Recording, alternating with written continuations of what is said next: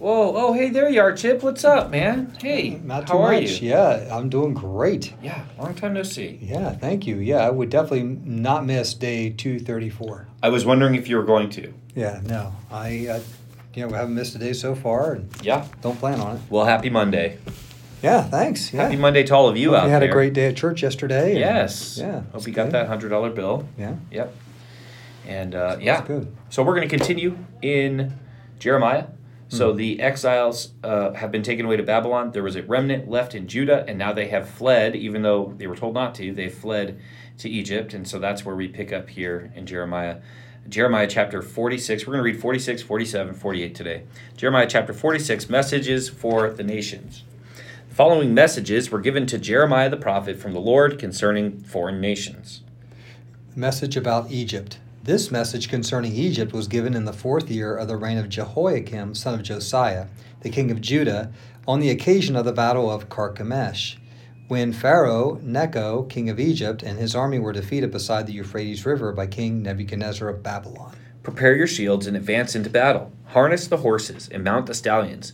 Take your positions, put on your helmets, sharpen your spears, and prepare your armor. But what do I see?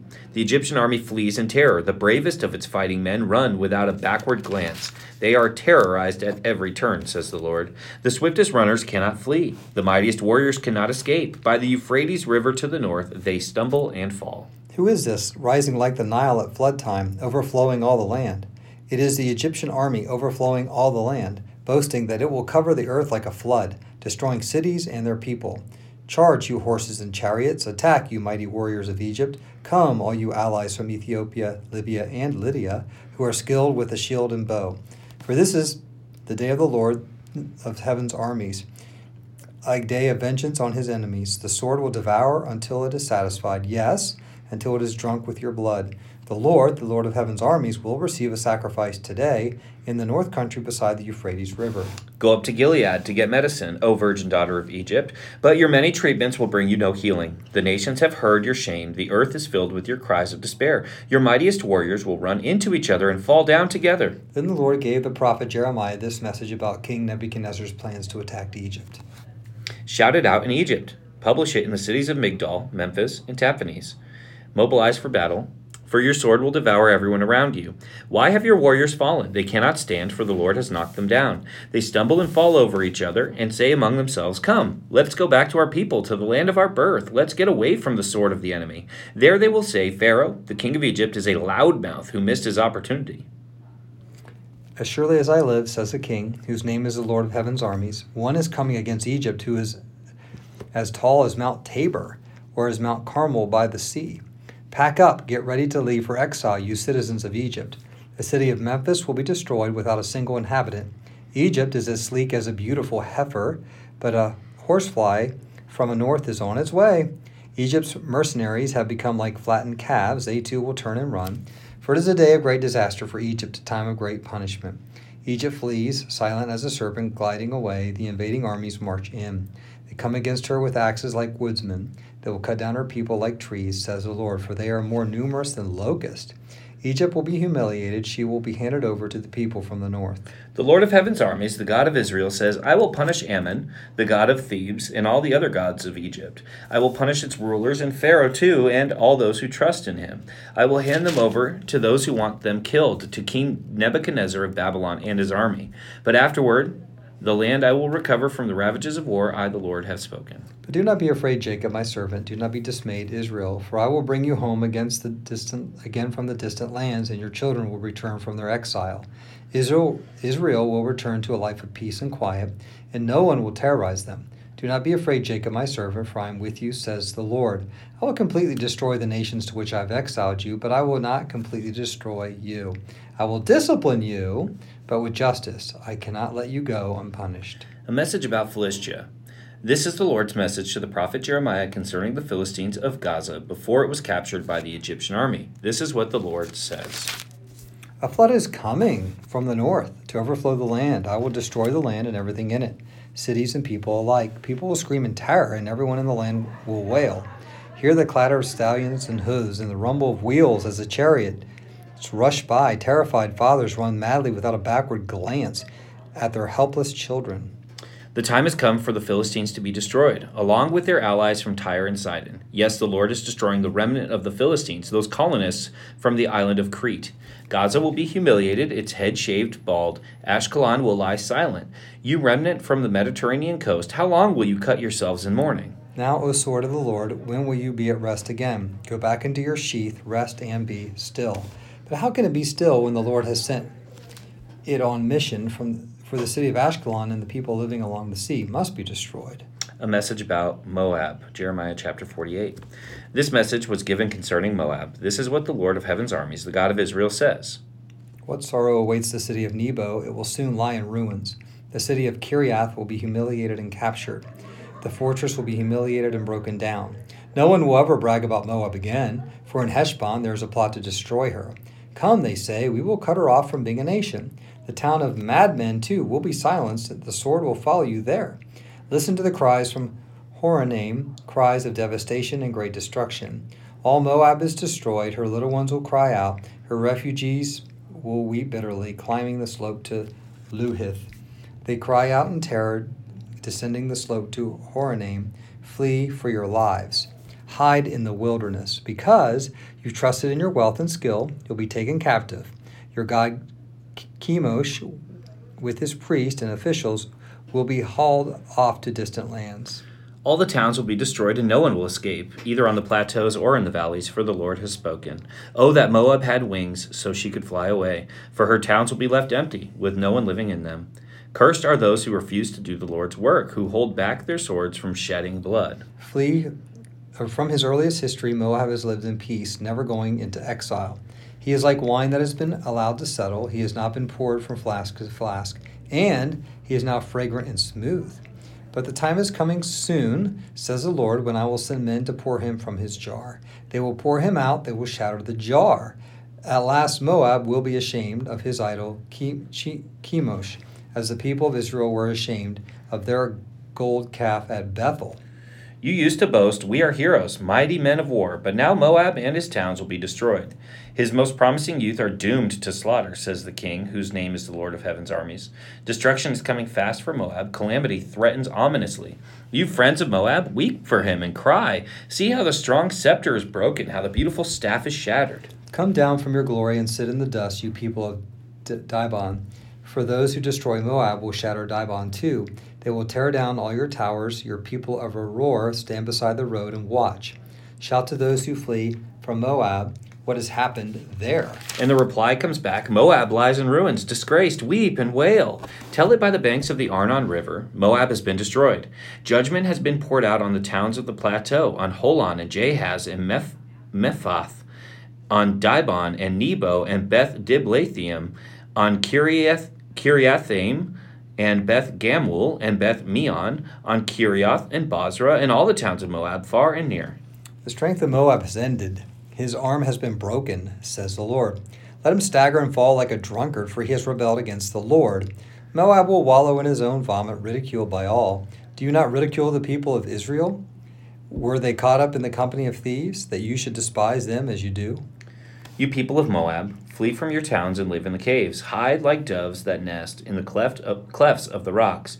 We have all heard of the pride of Moab, for his pride is very great. We know of his lofty pride, his arrogance, and his haughty heart. I know all about his insolence, says the Lord. But his boasts are empty, as empty as his deeds. So now I wail for Moab. Yes, I will mourn for Moab. My heart is broken for the men of Kir Hareseth.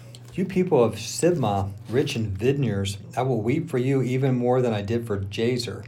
Your spreading vines once reached as far as the Dead Sea, but the destroyer has stripped you bare. He has harvested your grapes and summer fruits. Joy and gladness are gone from fruitful Moab. The presses yield no wine. No one treads the grapes with shouts of joy. There is no shouting, yes, but not of joy. Instead, their awful cries of terror can be heard from Heshbon clear across to Eliot Eliel, Eliel, uh, I don't ah, know. You got it. Yeah, I don't know. And Jahaz from Zoar all the way to Horonaim and Eglath Shelishaya. Even the waters of Nimrim. See, that one's easy. Nimrim are dried up. Yeah. Well, I'll put an end to Moab, says the Lord, for the people offer sacrifices at the pagan shrines and burn incense to their false gods. My heart mourn, my heart moans like a flute for Moab, and Kir Hareseth, for all their wealth has disappeared. The people shave their heads and beards in the morning. In mourning, they slash their hands and put on clothes made of burlap. There is crying and sorrow in every Moabite home and on every street. For I have smashed Moab like an old unwanted jar. How it is shattered. Hear the wailing. See the shame of Moab. It has become an object of ridicule, an example of ruin to all its neighbors. This is what the Lord says Look, the enemy swoops down like an eagle, spreading its wings over Moab. Its cities will fall, and its strongholds will be seized. Even the mightiest warriors will be in anguish like a woman in labor. Moab will no longer be a nation, for it has boasted against the Lord. Terror and traps and snares will be your lot, O Moab, says the Lord. Those who flee in terror will fall into a trap, and those who escape the trap will be stepped into a snare. I will see to it that you do not get away.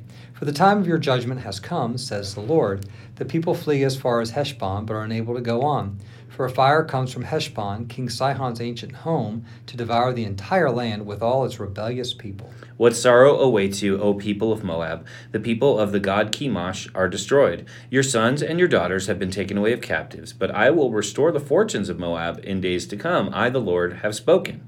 This is the end of Jeremiah's prophecy concerning Moab. It was a pretty long prophecy concerning Moab. Yeah, Moab's. Uh, Mm-hmm. I like that the very end is a, but, Yeah. but I'm gonna restore you. Yep. That's so nice. But all that first. right.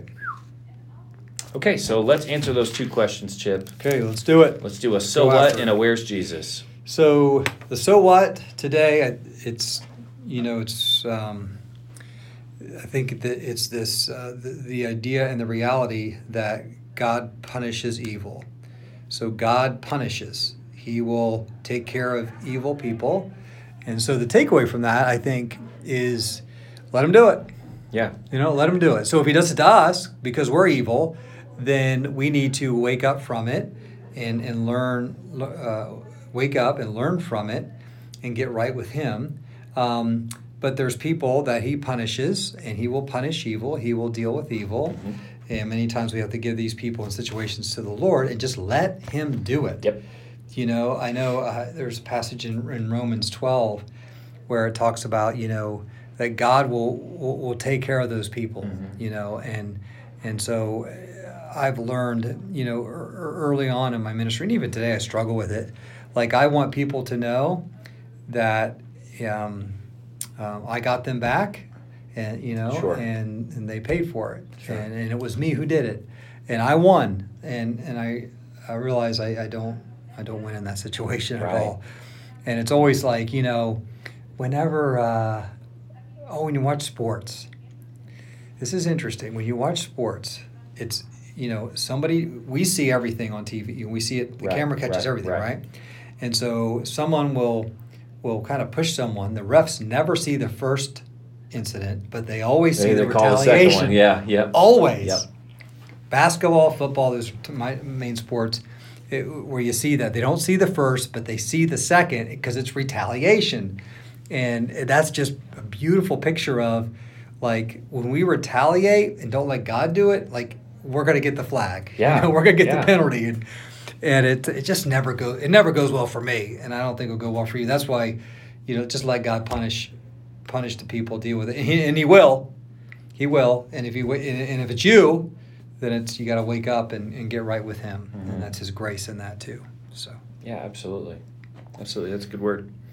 Okay, so where is Jesus? I Mhm. think this idea of um, calling back the nation back to the land uh, is this is kind of the point of this of this story, at least not the Moab piece, but when he's talking about, um, you know, he says in uh, forty six verse twenty seven, like, hey, don't be scared, Israel. I'm going to bring you back. Now this. The purpose of I'm going to bring you back is because this is the land in which the Messiah will walk.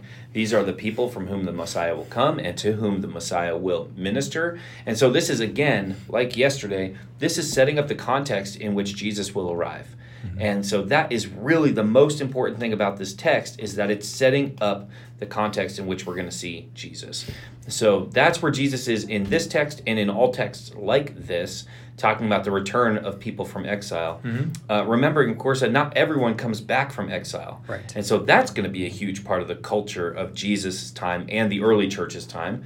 In fact, it's going to be a point of contention in the early church between the Hebrew Jews and Yep. the Greek Jews. Mhm. And so this is all kind of leading up to that. This is like a prologue to those those cultural moments that we're going to see in the New Testament. Yeah, very good.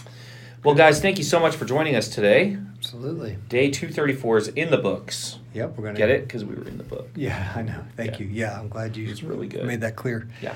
Yeah, we'll see you guys tomorrow. We're going to continue through Jeremiah. Can't wait. It'll be day 235. All right. Bye, guys.